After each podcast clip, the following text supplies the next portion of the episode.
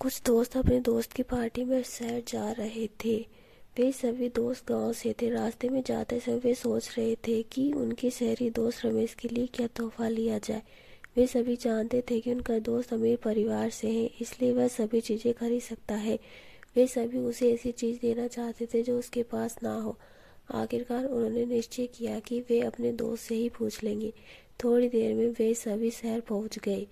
उनके दोस्त ने उनका बहुत अच्छी तरह स्वागत किया। जब उन्होंने उसे पूछा कि तुम्हें तोहफे में क्या चाहिए तो उसने कहा, मुझे ऐसी चीज़ चाहिए जो पैसों से ना खरीदी जा सके।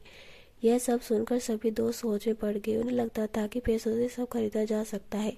उन सभी दोस्तों में से एक दोस्त बोला, उसका नाम सुरेश था। वह रमेश का बहुत अच्छा दोस्त भी था। वह रमेश को अपने साथ चलने के लिए कहता है। वे सभी दोस्त उनके साथ जाते हैं। आगे जाकर सुरेश रुक जाता है, जहाँ एक वृद्ध औरत सड़क पार करने की कोशिश कर रही थी। सुरेश रमेश से उसकी सहायता करने के लिए कहता है, रमेश उस वृद्ध औरत की सहायता करता है। वृद्ध औरत उसे ढेर सारी दुआएँ देती है।